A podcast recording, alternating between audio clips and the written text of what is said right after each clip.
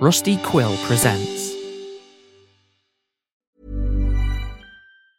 Hiring for your small business? If you're not looking for professionals on LinkedIn, you're looking in the wrong place. That's like looking for your car keys in a fish tank. LinkedIn helps you hire professionals you can't find anywhere else, even those who aren't actively searching for a new job but might be open to the perfect role. In a given month, over 70% of LinkedIn users don't even visit other leading job sites. So start looking in the right place. With LinkedIn, you can hire professionals like a professional. Post your free job on linkedin.com slash achieve today. Hi, I'm Daniel, founder of Pretty Litter. Did you know cats tend to hide symptoms of sickness and pain? I learned this the hard way after losing my cat, Gingy. So I created Pretty Litter, a health monitoring litter that helps detect early signs of illness by changing colors, saving you money and potentially your cat's life. Pretty Litter is veterinarian developed, and it's the easiest way to keep tabs on your fur baby's health right at home. Go to prettylitter.com and use code ACAST for 20% off your first order and a free cat toy. Terms and conditions apply. See site for details. Tonight's broadcast is brought to you by Minerva Sniffer Hand Solution. A nose in your hand is worth two in the something. Sour smells electively elusive? Missing the hound to track your whiffy worries? Minerva Sniffer Hand Solution is the manual sunesis to trace that skunky stink. Use the fine rubber plunger and the large sculpted nostrils of Minerva's Sniffer Hand Solution to track down that olfactory odor. Not to be confused with Minerva's Hand Sniffer Solution, that's completely different. Minerva Sniffer Hand Solution. Save your regrets for tomorrow. Cooper Walker, sister to Cornelia, daughter to Viola and Leopold, was glad to be away from their family mansion Lavandula in Lanula Park. Too many rumors swirling around the outdoor tables of the Nightshade Cafe, the one that overlooked the park and the fountain. Too many whispers, and Cooper couldn't enjoy her chamomile tea and cupcakes. It never bothered Cornelia. She seemed to just be able to silence any of the noise and focus. Even their job at the telegraph office.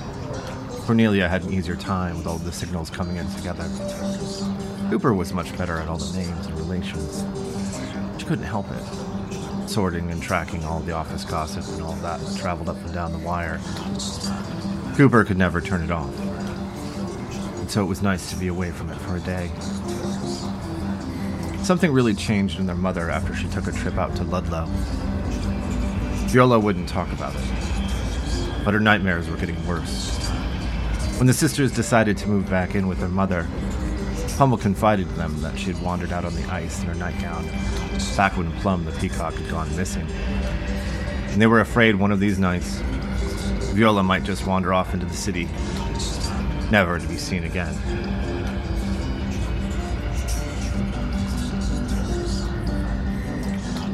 There was constant gossip around Park Row about the Fulcrums, about Fanny and Edmund Green, about their mother, Madame Viola.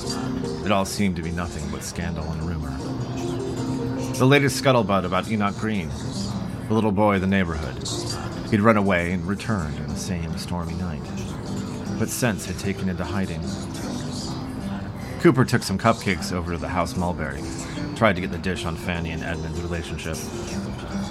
But the servants took the cupcakes with a raisin frosting, and all Cooper got a glimpse of was a small figure under a white sheet, walking around the place in the background, breezing along the wall, trying not to bump into things. The other child of the row, Antigone at Hollite House, the sweet girl the Fulcrums had been fostering out of their charity, had been returned to the orphanage or some such. It was unclear. Mutterings. Cooper had only met her once. She kept very close to Temperance Fulcrum, who was always short but polite to Cooper. Temperance seemed to shine to her mother, though. She liked Madame Viola's acerbic nature. Cooper was the same age as Fanny Fulcrum, but the two had kept their distance. Cooper could tell that Fanny always thought she was better than Cooper. Was almost certain she helped spread the rumors that the Walker sisters were strange. Cooper and Cornelia had been inseparable their entire lives. Close in age and bonded over the intensity of their parents' dispositions, they grew up in that house, then moved into a small place downtown in the city when they were old enough. They'd applied for jobs at the same telegraph office and most recently had enjoyed some time at the Mollycoddle Spa and Wormwood Revelry at the Duchess Hotel. but a thought had started to creep in between them. Just the tiniest inkling of possibility, of having families of their own. They dreamed of it in fantasy, speculated what their lives might look like or how many kids they might have. But at their age, it was starting to get a bit real. And to be honest, Cooper couldn't shake the nagging feeling that Cornelia would beat her to it. Cornelia was sweeter than she was. She was quieter, and truth be told, Lloyd at the carousel bar was clearly sweet on her. Cooper had no prospects of her own, but after this last visit, she felt that Lloyd was gearing up the courage to call on Cornelia, and Cornelia would jump at the chance. So Cooper had to take steps, bolster some social backup, and also invite some new friends into her life, in case that Cornelia were to be whisked away into a romance and leave Cooper to fend for herself. So Cooper invited her friend Jules from the telegraph office to join them at the park. She knew with strangers around it would make her mother behave a little more. Sometimes. And also might help to lay the foundation for a backup friend in case things progressed for Cornelia. She didn't want to speculate on what it'd be like in distance between her and her sister, but it was unfathomable to think of being alone. Jules was an average telegrapher, but excelled in a new position as an operator for the Nulu Lane telephone system. And well, you'll see why. Jules met them inside the gate just past the turnstile. She came running up in a hurry, seeming to almost burst with excitement at all the attractions, things to see and do. She held her hat to her head against the strong sea breeze, her scarf dancing away from her as Jules stood on her tiptoes and hopped with excitement. Cooper! Can you imagine that I got here before you? Can you, Cooper? So lovely to be invited, of course. Love a day at the Siesta Seaside. Do you have a favorite ride? Do you, Cooper? Can't imagine going on the new octopus one that seems like such a heart stopper. I bet you like the funhouse and the treats, don't you? Nobody loves a cupcake like you, eh, Cooper? Did I ever tell you about the aunt that got me caught in the icebox? Stuck her head in looking for cupcakes and got jammed in at the shoulders. Couldn't wedge out. Pa reached in and tried to yank, but she didn't budge. After a while, she got hungry, and the only thing was an old bowl of minced garlic. Well, she ate it anyway. Rest of the family sitting on the kitchen floor eating birthday dinner, and she's firing off like a hippo with a grumbly tummy.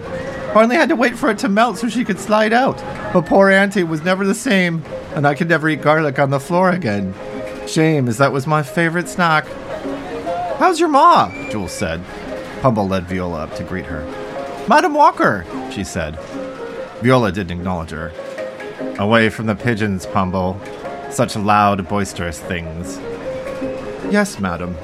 Pumble gave Jules a wink as he turned away from Viola. Jules was unfazed. Oh, did I tell you I saw my school crush Benjamin at the lunch counter? Did I, Cooper? Did I ever tell you that story when he tried to get a peek at my knickers? I would have let him if he asked nicely. He was right handsome, even then. Poor fella was lost in his soup at the counter, though. Too many troubles for a fella that good looking. Do you remember, Cooper? Cooper couldn't decide which question to answer. She smiled politely and helped her gather her scarf. Cornelia was used to stepping a bit to the side when Hurricane Jules rolled in.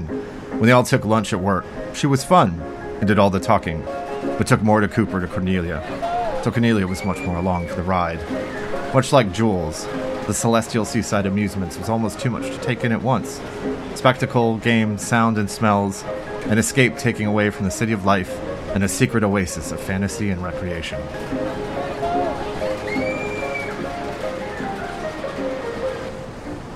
Celine was a city in transition. New technologies seemed to emerge almost daily that changed the lives of ordinary citizens. An exhibition of innovation was introduced in order to familiarize some of these to the public, so they could ignite some wonder and be more easily embraced in consumer and industrial products. Right at the opening of the park, the great leading industrial innovation companies had opened up a showcase of their latest inventions. Dr. Vega, a celebrity inventor and scientist, had labs filled with his galvanist innovator workforces laboring day and night to churn out a multitude of inventions.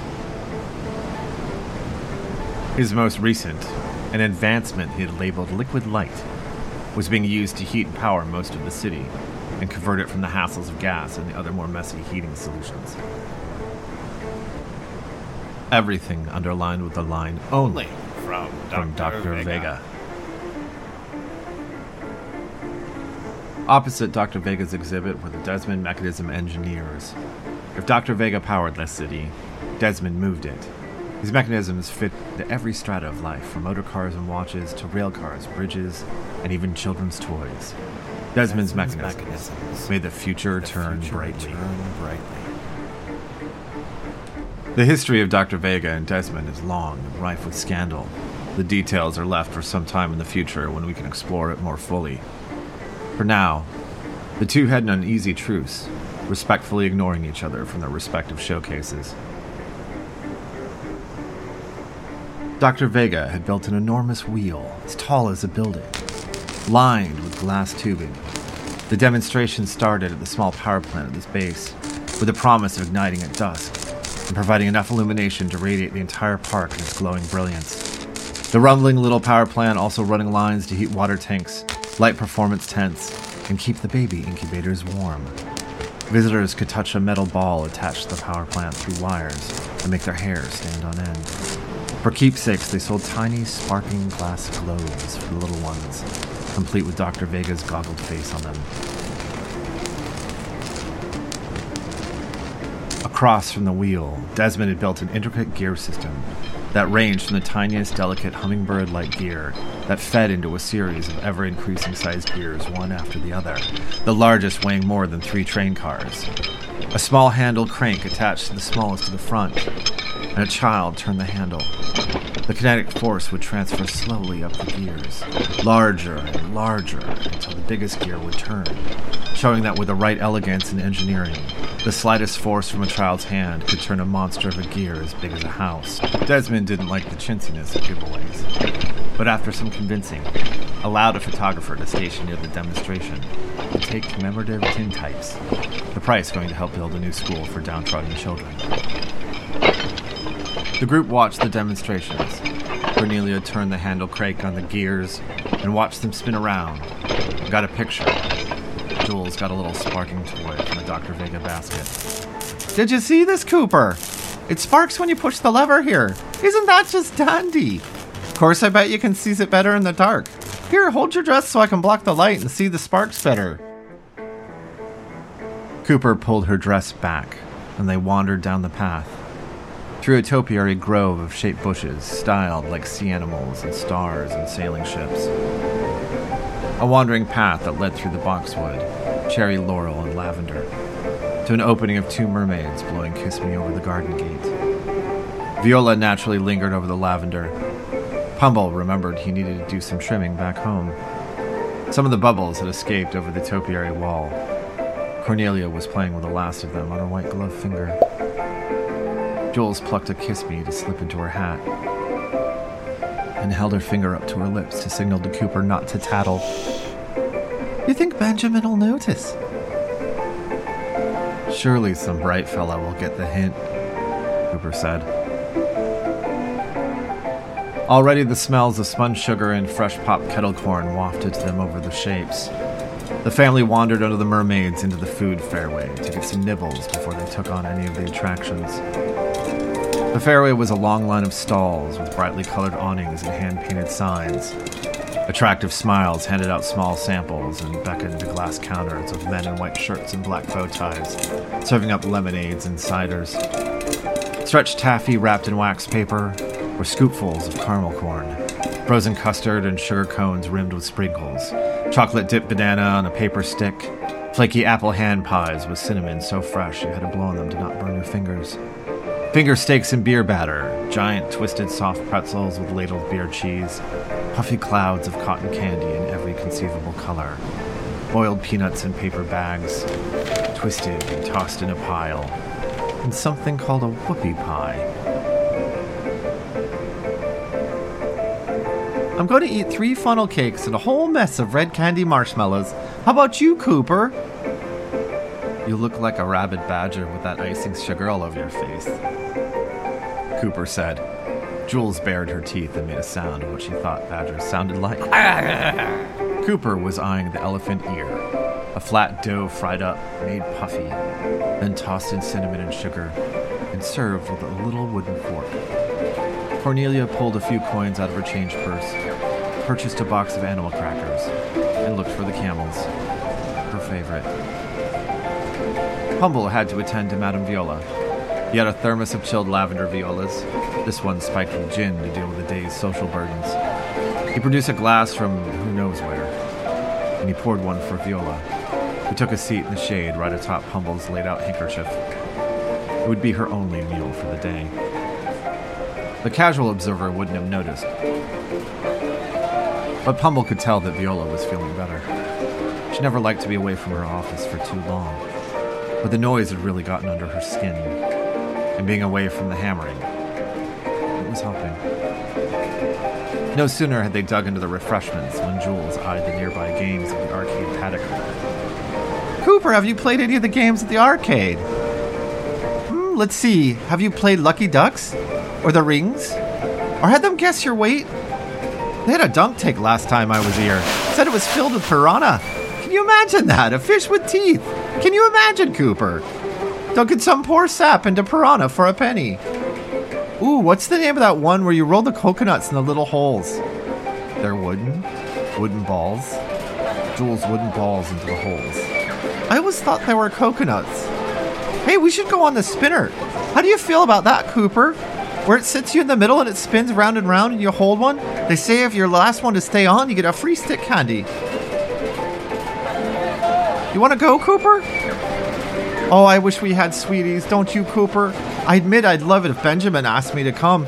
We'd come to the park, I'd pretend like I'd never been, and he could show me all around like it was my first time, and I could pretend and get all excited all over again. Can you imagine, Cooper? Can you imagine if Benjamin tried to win me a bear? A big fuzzy one with fur and teeth? Can you imagine? I'd probably fall for him right there and then. Do you have anyone that's sweet on you, Cooper? Cooper was about to make something up, but before she could lie, a girl in black stockings and tight black silk top, heavy eye makeup and dark lipstick wandered close to them, holding an open black umbrella. She seemed to linger and danced a little. She sashayed away from the food stalls, closer to the travelers' tents, where a row of about a dozen open champagne bottles were lined up on the ground. And seemingly, as if in a lark, the girl hopped up on the first bottle, balancing perfectly with her toe, one leg out in front of her, and the umbrella opened, her arms outstretched as she balanced and slowly tiptoed from the champagne bottle, the next champagne bottle, and the next one, without jostling or slipping the whole row down. And as she got to the last one, a man in a sharp coat with tails, a bent thick cane, and wiry mustache produced a gleaming scimitar. He flashed the curved blade just as the girl leapt in the air, and he lopped off the top of the champagne bottle. The girl landed, balancing on the tip of her fingers, picked up the sliced bottle, and poured champagne out the exposed neck into a glass. The mustache man picked it up, and he sipped it. Jules jumped up and clapped with glee, rushed over to fill their hat with coins as they collected tributes. Was magnificent, said Cornelia. That was great. Didn't you want to be a ballerina, Cornelia? Cornelia nodded. Mm-hmm. Viola scoffed. Like a baby giraffe. Pumble, give those dung beetles just enough coins to keep them well away from me. I don't want any unsavory leering from that man. Cornelia, not entirely immune to her mother's taunts, to find another camel in her box of crackers. The sideshow tents were the leftovers from a traveling show troupe who had settled on the seaside before the amusement park was even constructed. The tents had attracted the very first crowds to the seaside, and it was part of the negotiations that they preserve the remnants of the troupe and their acts as part of the amusement grounds. Some of the tents remained, with some necessary upgrades for seats and lighting. The acts changed and moved along, but the wild spirit and tight knit community of performers remained. Some of them also worked on the pier as mermaids or other performers, who would gather at the back of the tents at night to pass around a bottle, play music, and howl at the stars.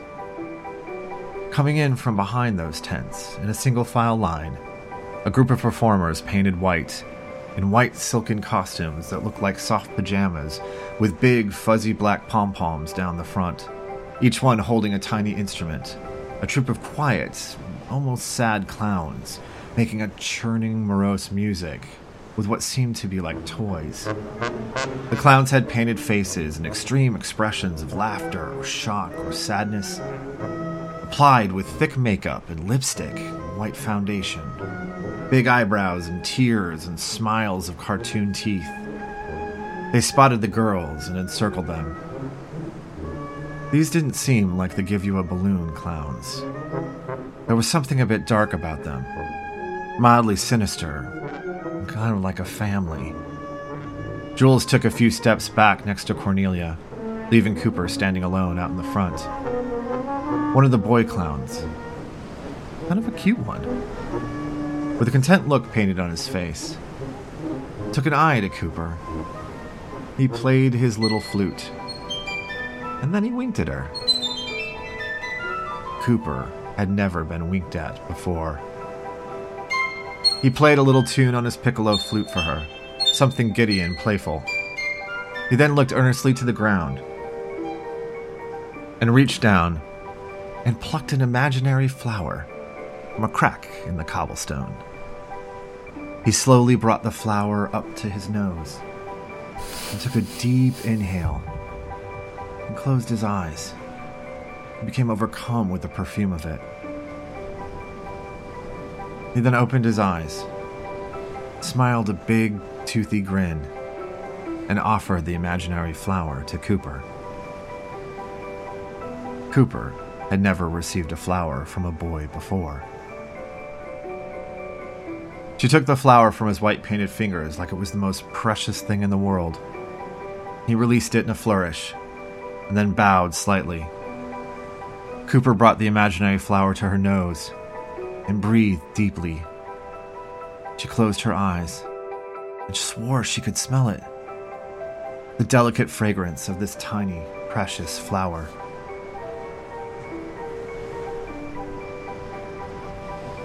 Cooper blushed a deep red in her cheeks. Cornelia had never seen that shade take over her sister before. Her sister was a talker and usually a hushed voice hurried gossip.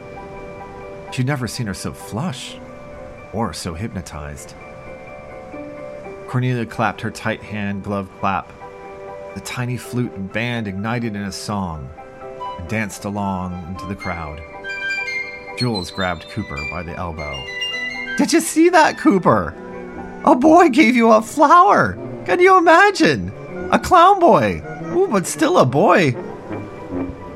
Do you think he's cute underneath that makeup? Who cares, right? Maybe he can wear it all the time. Cooper wasn't listening. She pinched the imaginary flower between her fingers, seeing it as vivid as daylight. And she carefully slipped it just under the neckline of her dress for safekeeping. The clown troupe wandered back into the tents, playing their song. The girls followed them a little bit from a distance, down the midway. They stopped and the music was cut with an unnerving sound. Cooper turned her head towards a cackling, disturbing laugh. Cornelia cringed. They were in front of a loud, painted building, a slanted stairway leading up into it, face to face with a laughing figure, red hair, freckles, wild with manic chuckles. The dummy rocking back and forth in a little booth in front of the swirling barrel, welcomed in by Laughing Sal, beckoning people into the mad hallways of the funhouse. The extremes of our amusements, the shock to the system, laughs at the silly, gasps at the death defying stunts, odd shapes, and treats beyond the imagination. How some part of us yearns deeply to live there, preferring a world of mad glee to upend this life and throw ourselves into the chaotic physics of anti gravity rides and pies to the face? Or do I have it backwards? Do we live there already? And this is just a momentary glimpse in a warped mirror to look back at ourselves as the real sideshow, that it is us living in the absurdity of the mundane. Laugh along with Sal. Jump into the barrel. It's the only thing to do. Step into the funhouse on the next episode of Celine.